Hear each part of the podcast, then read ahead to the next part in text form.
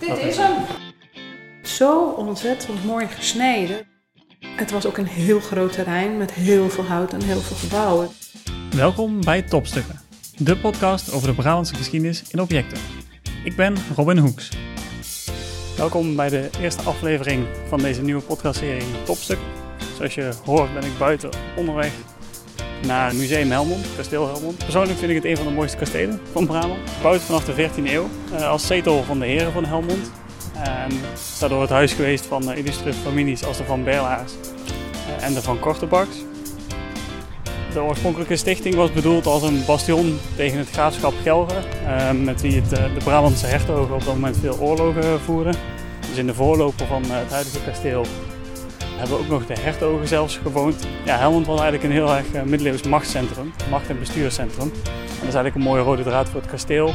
Want het heeft tot in de jaren 70 nog uh, dienst gedaan als uh, gemeentehuis. En in het museum bewaren ze een uh, erg bijzondere middeleeuwse vondst. We staan hier bij een, wat ze zeggen, een schaakstukje zou zijn. Gemaakt van walrus voor. Dit is de stem van Annemieke Hogevorst, curator bij Museum Helmond. We staan voor een kleine vitrine in een donkere zaal van het museum. Uitgelegd in die vitrine staat een klein houtkleurig objectje vol ingewikkelde vormen. Het is een klein overblijfsel van het belangrijke middeleeuwse machtscentrum dat Helmond ooit was. Precies in de periode dat het hertogdom Brabant ontstond. Het is voor een uh, schaakstuk, als je aan je eigen schaakstukken denkt, mm. best wel groot. Ja. Maar desalniettemin toch een klein objectje. Het is een ruime 4 centimeter breed, 4 centimeter hoog. En breed is het ruim een centimeter. Heel mooi gedecoreerd met een bloem in top. Met daaromheen akanthusblad. Oh ja, nou zie ik dat inderdaad nu zo beschrijft. Ja. En het komt uit de 12e eeuw.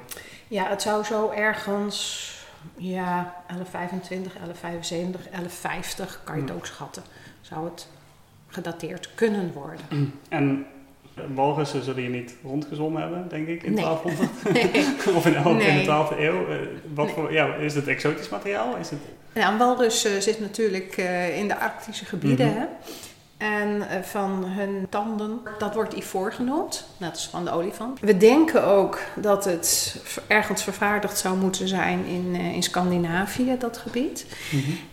Maar vaak wordt dan gezegd van, goh, dat is ver weg. Maar ook in de, in de middeleeuwen werd er ontzettend veel gereisd en gehandeld. Dus dat noordelijke stukken verderop in E- Europa werden, zijn gevonden, dat is helemaal niet bijzonder. Dat het zo'n mooi gedecoreerd stuk is, is wel bijzonder. En wat ook bijzonder is, dat op de onderkant van het Mhm. stukje, daar staat een tekst in runeschrift. Het runeschrift is het oudst bekende Germaanse schrift. Het werd gebruikt op allerlei plekken in Noord-Europa van de 2e tot en met de 16e eeuw. In deze periode ontstonden wel allerlei verschillende vormen. In Nederland zijn met name in Friesland inscripties met runen gevonden. Maar het gekke is dat we die runen wel kunnen ontcijferen en vertalen. Maar de tekst die hierop staat, eh, die is niet te vertalen. Hm. Dat is onbegrijpelijk. Er er komen drie namen in voor. Namelijk Mechtelt, ehm, Peter en Mozel. En Mozel betekent dan Maas. Maar de verbinding daartussen is totaal onbekend. En dan is het nog zo dat onder in het stuk zitten hele kleine gaatjes. En daar is ook een beetje van eh, ja, een soort groenachtig materiaal Mhm. op, groenachtige verkleuring op aangetroffen. Dus waarschijnlijk heeft, heeft daar nog een metaal stripje op gezeten.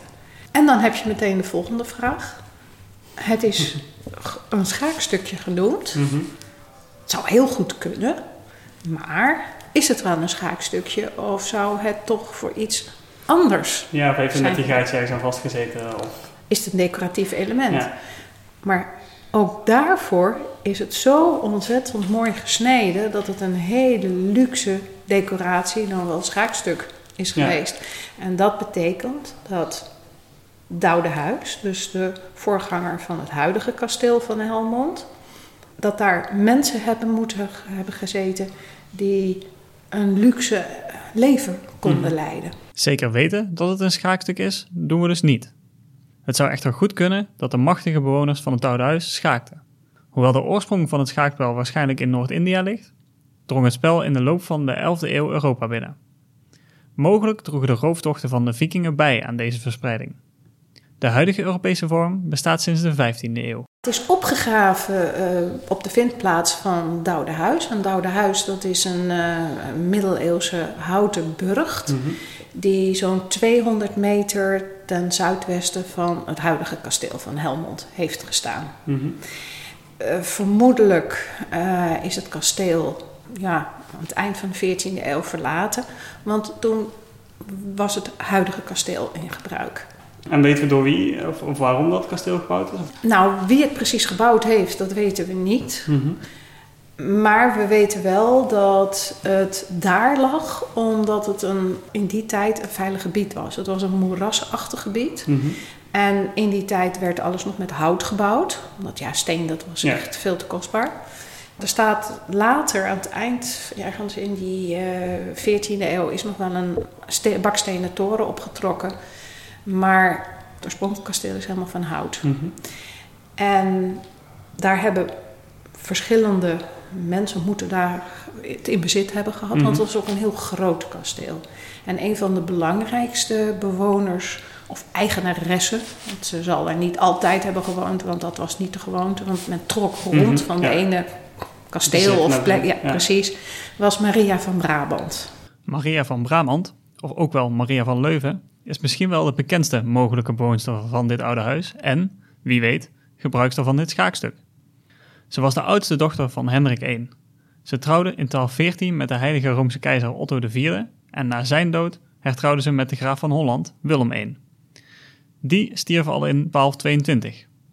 Toen in 1235 haar vader stierf en opgevolgd werd door haar broer Hendrik II van Brabant, werd Maria landsvrouw van Helmond.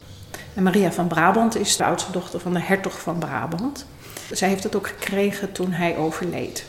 Hertog van Brabant, die dit gebied rond Helmond graag in bezit wilde hebben vanuit strategisch oogpunt. Mm -hmm. Want hij wilde zijn gebied natuurlijk zo groot mogelijk hebben. Zo ja.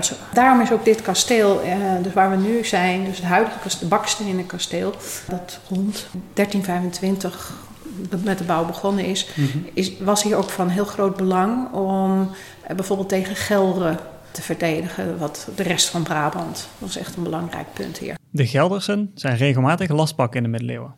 Rond 1200 is de eerste Brabantse hertog, Hendrik I, druk bezig zijn macht te consolideren en de gebieden die op papier onder hem vallen ook daadwerkelijk in handen te krijgen. Hiervoor koopt hij in 1220 de heerlijkheid Helmond en sticht hij in 1225 de stad als bastion tegen de graven van Gelre. Zij beheersten de huidige provincie Gelderland, het noorden van het huidige Limburg en delen van het huidige Duitse grensgebied en wilden ook hun macht uitbreiden. De Geldersen hadden bijvoorbeeld in 1202 de jonge stad Sertogenbos al een keer platgebrand. Toen Hendrik I Helmond stichtte, bestond het oude huis al en het moet dus gebouwd zijn als zetel van de eerste Helmondse heren. Dat zijn niet de minste bewoners in die periode van dat oude huis. Nee. Dat lijkt mij in lijn met ook het vinden van zo'n, laten we het nog even schaakstuk noemen, maar zo'n ja. mooi gesneden stuk ja. als dit. Ja.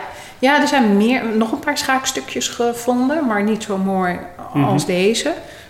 En het oude huis is in de jaren 80 van de vorige eeuw, dus toch alweer 40 jaar geleden bijna, mm -hmm. opgegraven. Toen werd er minder onderzoek nog gedaan naar restanten van dierlijke materialen. Mm -hmm. En er is wel wat gedaan, maar niet zoveel. Maar dan zie je ook dat daar bordjes of gaatjes gevonden worden van allerlei dieren.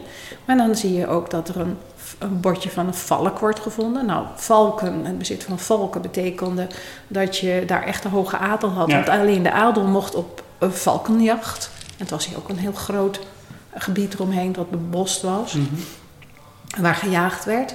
Maar bijvoorbeeld ook een pauw.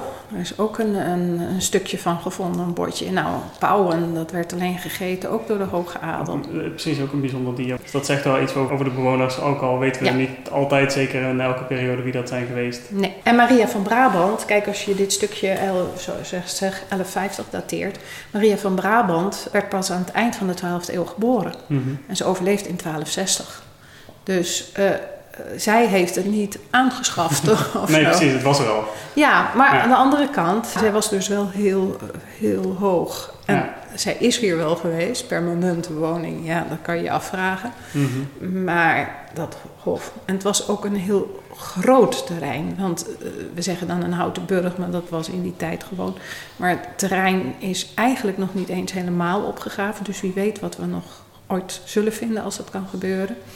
Maar het was ook een heel groot terrein met heel veel hout en heel veel gebouwen. Dus het was niet zomaar een, een hutje, een versterkt een, hutje. Een, hutje in de moeras. Nee. Ik wou zeggen op de hei, maar het is natuurlijk de Nee, moeras. dus het was toch een belangrijk kasteel. Ja, en echt een machtscentrum in dit deel van Brabant. Ja. Eh, misschien dat er in de rest van het terrein dan nog eh, de rest van het schaakspel stiekem. Ja, wie weet of, of nog meer. eh, eh, kijk, de gebouwen die. Waar de, want we hebben natuurlijk de houten paalgaten Mhm. zijn gevonden. Soms nog wel het hout, maar de paalgaten wijzen op vrij kleine gebouwtjes. Nou, het is geloof ik een halve hectare zo'n beetje.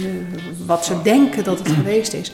Ja, daar moet ook natuurlijk veel, iets veel Ja. groters op gestaan Het kan hebben. net alleen maar volgestaan hebben eh. Nee. nee. Nee. Dat blijft nog even spannend tot een volgende opgraving. Het schaakstuk is dus te zien in Museum Helmond. En achtergronden bij deze aflevering vind je op brabantserfgoed.nl slash podcast.